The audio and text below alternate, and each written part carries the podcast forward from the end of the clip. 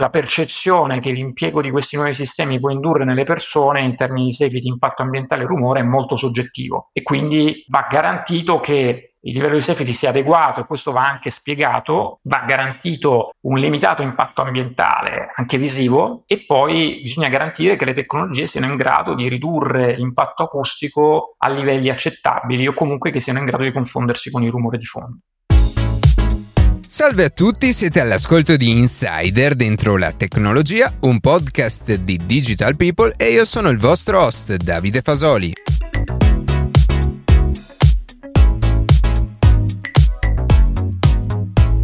Oggi scopriremo con la società Leonardo come funzionano, a cosa servono e quali sfide tecnologiche devono essere affrontate per sviluppare i sistemi di volo a pilotaggio remoto. Prima di passare alle notizie che più ci hanno colpito questa settimana, vi ricordo che potete seguirci su Instagram a chiocciola dentro la tecnologia, iscrivervi alla newsletter e ascoltare un nuovo episodio ogni sabato mattina su Spotify, Apple Podcast, Google Podcast oppure direttamente sul nostro sito.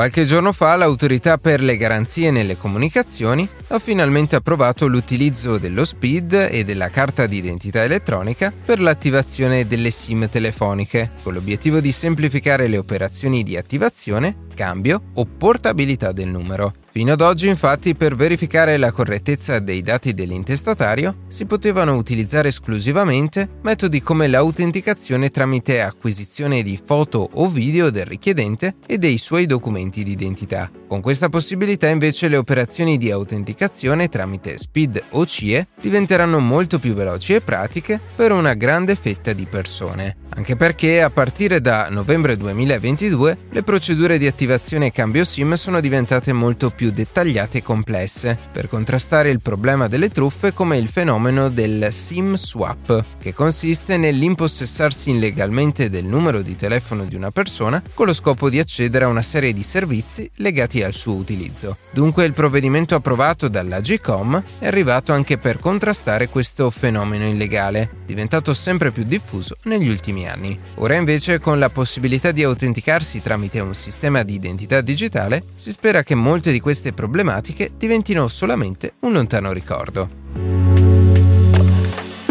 Il 4 ottobre Google ha tenuto la presentazione Made by Google 2023, dove ha presentato i suoi nuovi prodotti e servizi che arriveranno nei prossimi giorni e mesi. In particolare è stato presentato lo smartwatch Pixel Watch 2 e gli smartphone Pixel 8 e 8 Pro per quanto riguarda il Watch, rispetto alla prima versione, viene introdotto un processore più potente, una batteria più capiente e nuovi sensori per tracciare i parametri corporei grazie agli algoritmi di Fitbit, con l'obiettivo di fornire una fotografia dello stato di salute fisica e mentale dell'utente per aiutarlo a migliorare il proprio stile di vita. Per quanto riguarda i pixel, invece, la vera protagonista della presentazione è stata indubbiamente l'intelligenza artificiale. Il nuovo processore infatti permette di caricare modelli di IA più potenti e sfruttarne le potenzialità. Tra gli esempi ci sono una gomma magica migliorata per rimuovere elementi dalle fotografie, scatto migliore che permette di sostituire indipendentemente le espressioni dei volti in una foto di gruppo utilizzando gli scatti precedenti,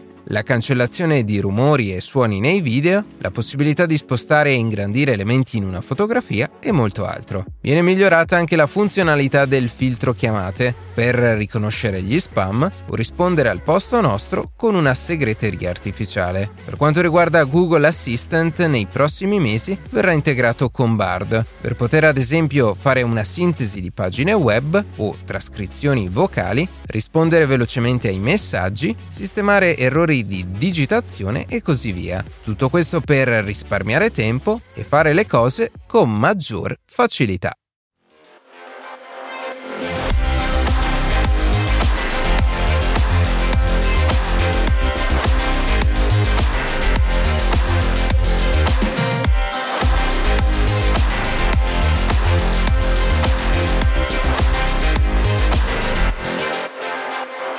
Il progresso tecnologico, i veicoli a pilotaggio remoto, i cosiddetti sistemi unmanned come i droni, stanno iniziando a ricoprire un ruolo sempre più strategico in virtù della loro capacità di sorvegliare e monitorare senza impiegare direttamente personale operativo. Queste caratteristiche risultano essenziali sia in ambito civile e urbano, ma anche in ambito militare. Dunque, per parlare del ruolo dei sistemi unmanned e delle sfide che dovranno essere affrontate per renderli sempre più efficaci, siamo in compagnia di Alessandro Enrico, responsabile dell'unità organizzativa che si occupa dei servizi innovativi basati sui droni per la società Leonardo. Benvenuto Alessandro. Grazie. Abbiamo già realizzato qualche mese fa una puntata con Leonardo SPA per parlare del, del vostro ruolo nel settore aerospaziale, ma eh, lo, lo, chiediamo anche a te e quindi eh, chi è Leonardo, soprattutto per, per, quello che fai e proprio eh, in, in riguardo a questa cosa raccontaci qual è il tuo ruolo in particolare. Allora, Leonardo è una grande realtà industriale italiana che è cresciuta nel tempo raccogliendo a sua volta l'eredità di diverse aziende storiche, quali la Gusta Westland, la Caproni, la Meteor. Proprio per questa ragione vanta un vastissimo ventaglio di prodotti e competenze nel settore di quello che viene comunemente chiamato l'aerospazio difesa. Giusto per darvi un'idea, una panoramica, provo a condividere un po' di numeri. Allora, il fatturato di Leonardo si attesta, si attesta attorno a circa i 15 miliardi, abbiamo c- più di 50.000 colleghi, investiamo ogni anno più di 2 miliardi in uh, ricerca e sviluppo e siamo distribuiti su più di 100 siti in giro per il mondo. I nostri prodotti spaziano dagli elicotteri per impiego civile e militare, agli aerei di addestramento e trasporto, eh, ai radar, ai sistemi di gestione del traffico aereo, ai sistemi avionici, per non parlare dei servizi di geoinformazione e servizi satellitari. Ora, All'interno di tutto questo contesto, nello specifico io sono responsabile di un'unità chiamata Unmanned Innovative Air System and Services e eh, ci occupiamo dello sviluppo di quella che oggi viene comunemente chiamata Advanced Air Mobility o Innovative Air Mobility eh, a livello europeo, ovvero di tutti quei servizi che usano i sistemi unmanned o uncrewed per eh, operazioni di sorveglianza o monitoraggio per il trasporto logistico. Quelle che seguiamo sono applicazioni piuttosto innovative che prevedono l'impiego di tali sistemi in contesti civili e abitati e che entrano in concorrenza con soluzioni ben rodate come quelle del trasporto su gomma. Ok, entrando quindi adesso più nel, nello specifico di, di questa unità, eh, spiegaci quali sono i principali sistemi unmanned che, che hai anticipato e quali sono le applicazioni civili e militari che coprono. Sì, allora, per quanto riguarda tutti i sistemi unmanned Leonardo, partiamo dal contesto un po' più ampio. No? Leonardo diciamo, li sviluppa a partire dalla, addirittura dal 1948, no? eh, perché inizialmente questi sistemi sono nati per soddisfare necessità di natura addestrativa, quindi per la simulazione di minacce. Eh, infatti in questo ambito abbiamo sviluppato quelli che chiamiamo comunemente aerobersagli, una sorta di precursore degli attuali unmanned, eh, che sono dotati di sistemi a propulsione a turbogetto e sono lanciati da catapulta. Eh, più tardi, poi, invece, sono stati sviluppati prevalentemente per applicazioni di sorveglianza e pattugliamento quelli sistemi di, quindi militari, quelli che vengono chiamati in Leonardo della famiglia Falco.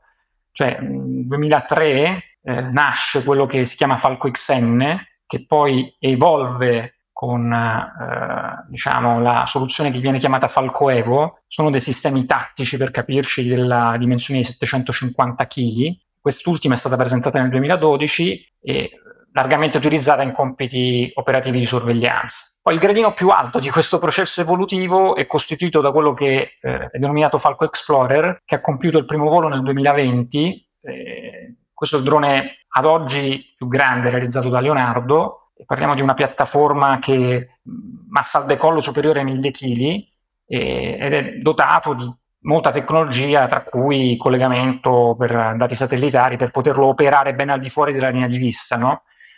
Poi ovviamente questi sistemi dire, sono stati impiegati anche in ambito civile, tra diciamo, l'ultimo elemento che compone un po' il quadro, soprattutto in ambito militare, è, è la Vuiro, che è un prodotto, una piattaforma dalla rotante, noi la definiamo, cioè un piccolo elicottero poco più pesante di 200 kg. E questo sistema può vantare l'unica certificazione militare della sua classe, ne cioè, ci sono tanti prodotti di questo tipo, ma lui è l'unico che effettivamente è stato progettato in accordo con degli standard aeronautici riconosciuti.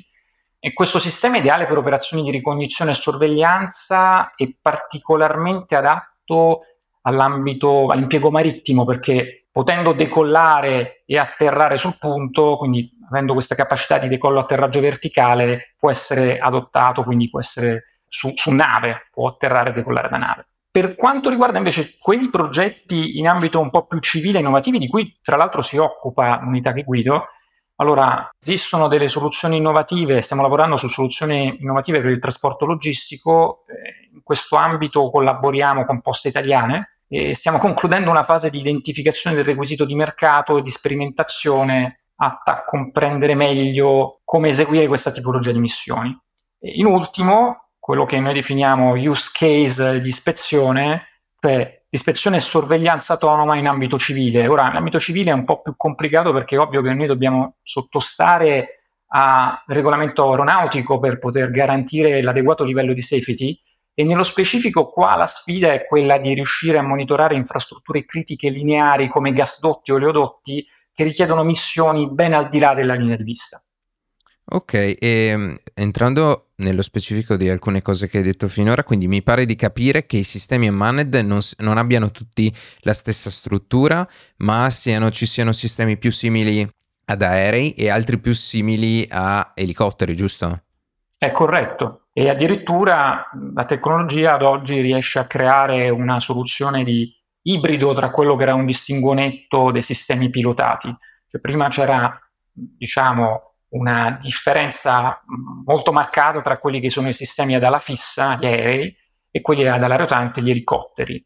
Ora, ehm, sebbene noi siamo in qualche maniera eh, tra i primi con il 609 a sviluppare una soluzione ibrida, diciamo che le nuove tecnologie stanno permettendo per soluzioni chiaramente molto meno performanti di sviluppare quelle che si chiamano i VTOL, Vertical Takeoff and Landing, Electrical Vertical Takeoff and Landing, che tramite la propulsione elettrica distribuita permette non solo di eh, vantare l'efficienza dell'impiego di un'ala fissa, ma anche di poter atterrare e decollare verticalmente.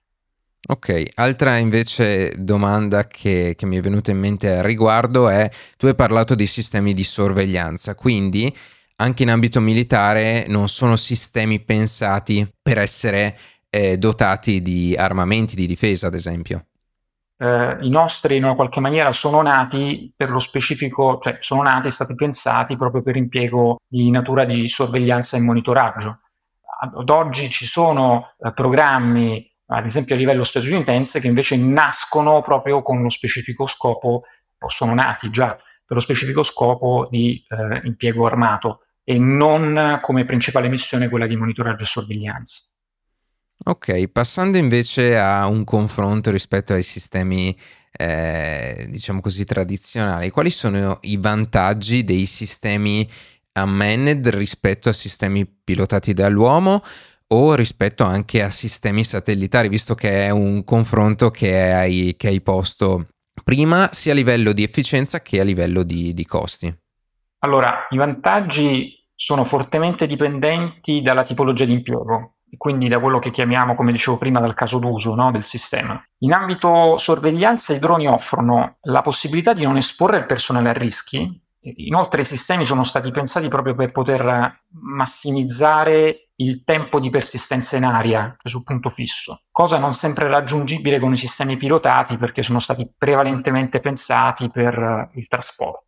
E rispetto al satellite abbiamo che, a meno che non si stia parlando chiaramente di un satellite geostazionario, chiaramente il satellite ha un revisiting time, quindi per poter raccogliere l'informazione sul punto lo può fare con eh, una frequenza che ben definita, magari di ore, magari di diverse decine di ore, mentre il drone ha una persistenza e una capacità di riuscire a raccogliere il dato quando lo, lo si vuole. Inoltre c'è da dire che un'alta automatizzazione, un'introduzione di un alto livello di autonomia consente anche una maggiore scalabilità e riduzione dei costi no? rispetto ai sistemi pilotati.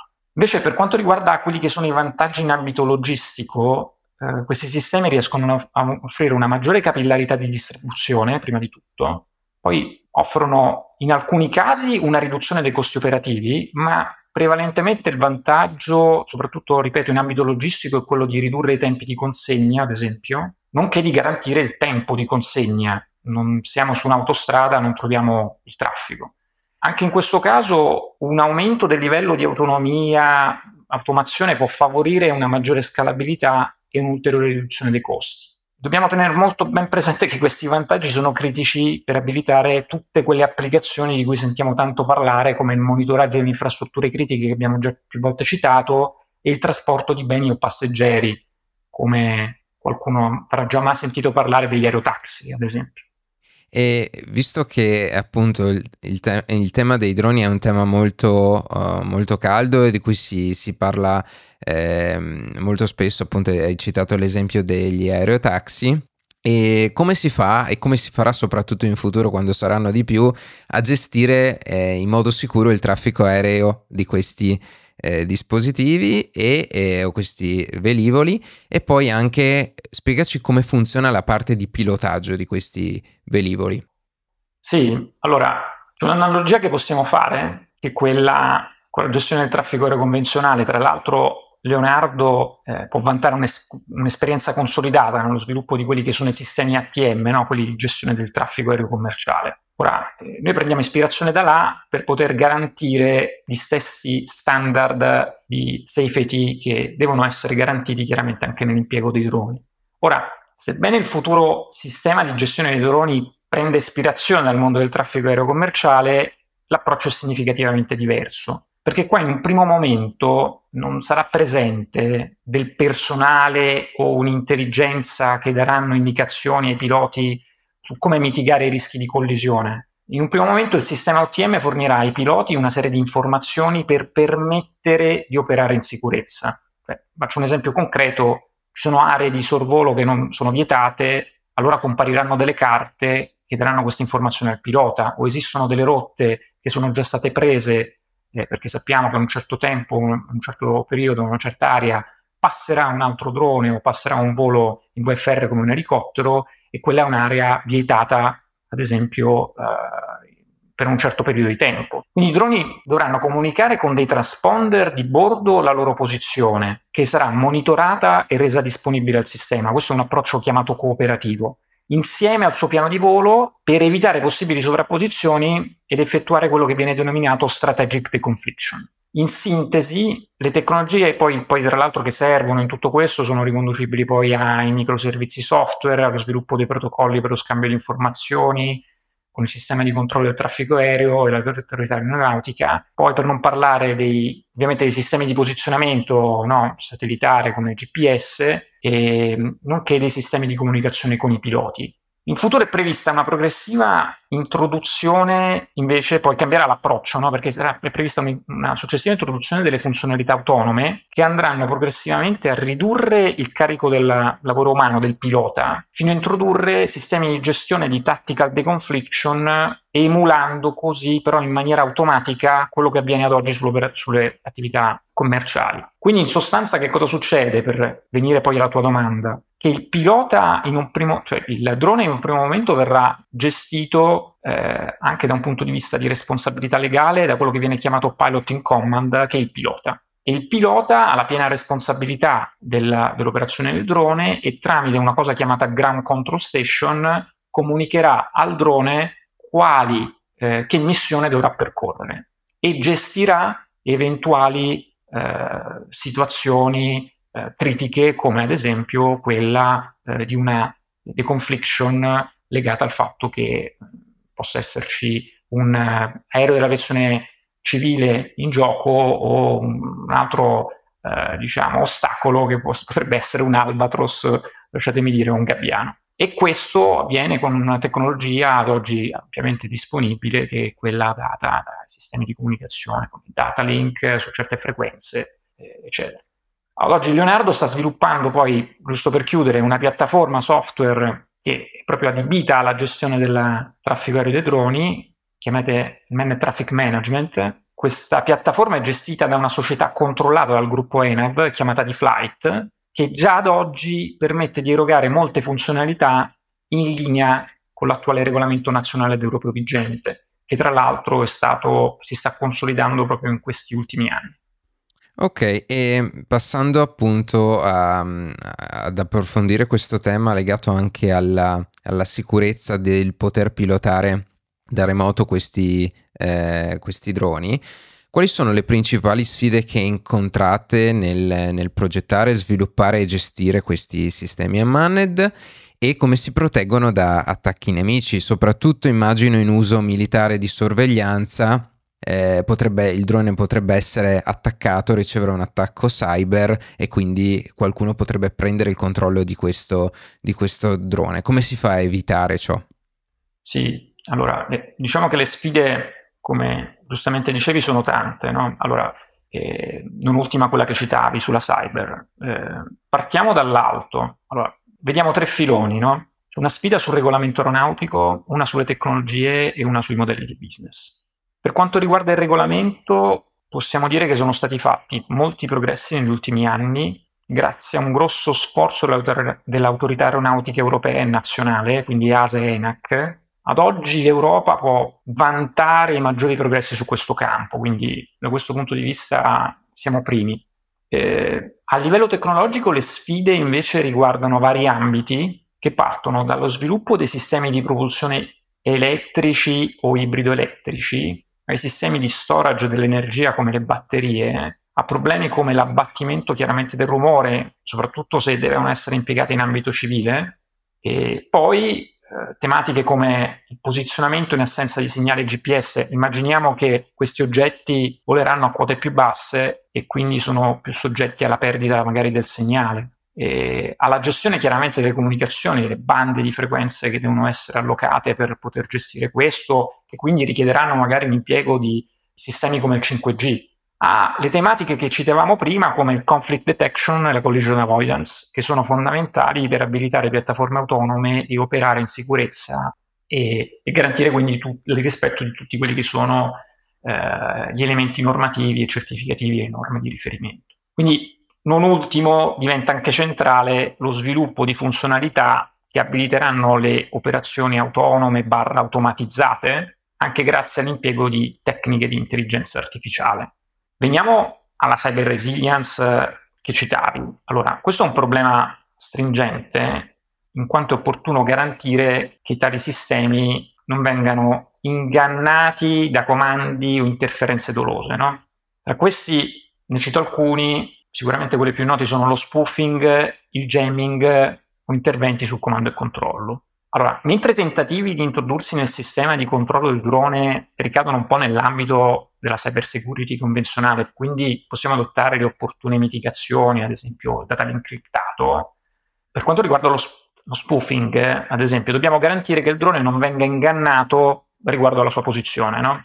In questo caso esistono di sistemi che permettono di verificare eventuali incongruenze di posizione che magari fanno riferimento a ridondanze del segnale GPS o tecniche alternative. Il jamming invece viene gestito tramite la ridondanza dei link o tramite l'introduzione di funzionalità in grado di gestire in autonomia e in sicurezza la missione in attesa del ritorno del segnale. Per la maggior parte di questi problemi sono in piedi delle soluzioni la cui validità dovrà però essere, diciamo, consolidata nei prossimi anni. Eh, inoltre ricordato che si stanno in parallelo scrivendo i regolamenti applicabili, motivo per il quale stiamo parlando di consolidamento.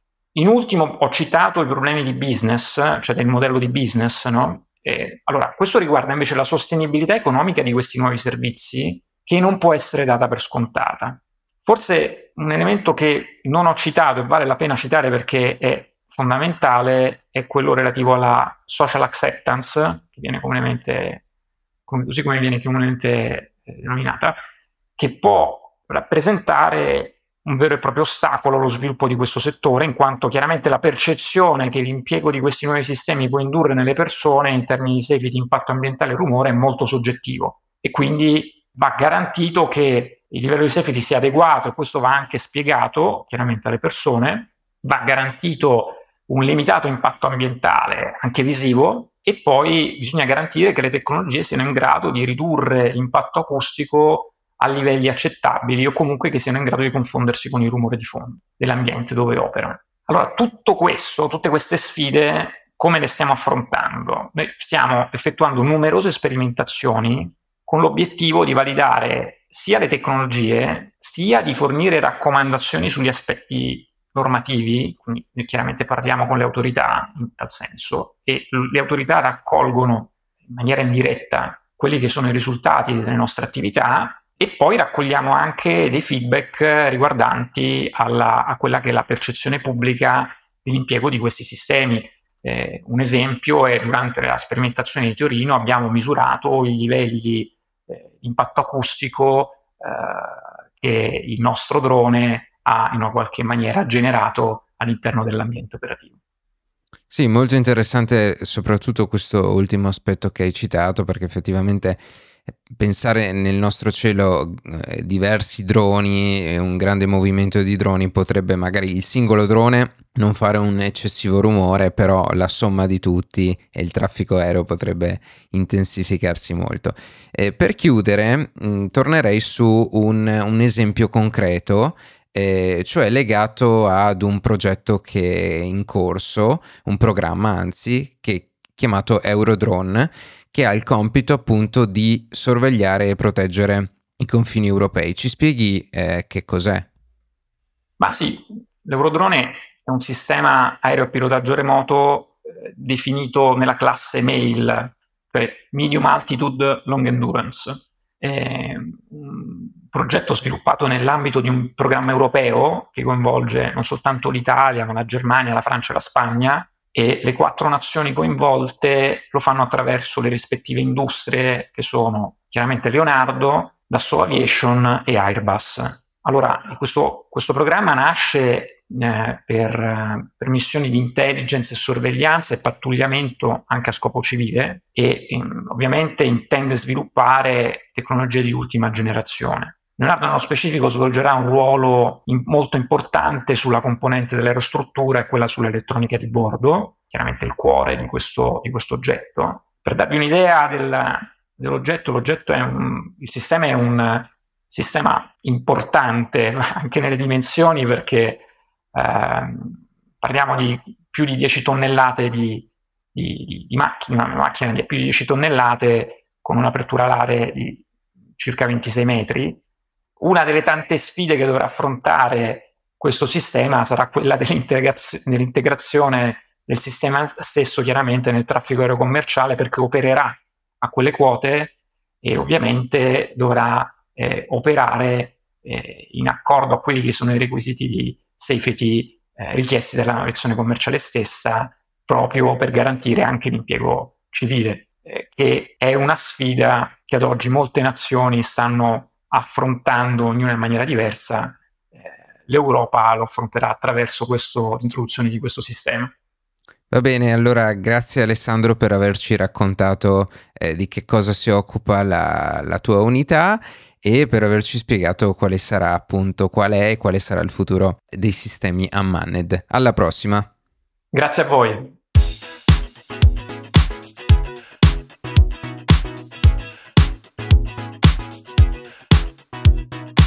E così si conclude questa puntata di Insider dentro la tecnologia. Io ringrazio come sempre la redazione e in special modo Matteo Gallo e Luca Martinelli che ogni sabato mattina ci permettono di pubblicare un nuovo episodio. Per qualsiasi tipo di domanda o suggerimento scriveteci a redazione chioccioladentrolatecnologia.it, seguiteci su Instagram a chioccioladentrolatecnologia dove durante la settimana pubblichiamo notizie e approfondimenti. Qualsiasi caso nella descrizione della puntata troverete troverete tutti i nostri social. Se trovate interessante il podcast condividetelo che per noi è un ottimo modo per crescere e non dimenticate di farci pubblicità. Noi ci sentiamo la settimana prossima.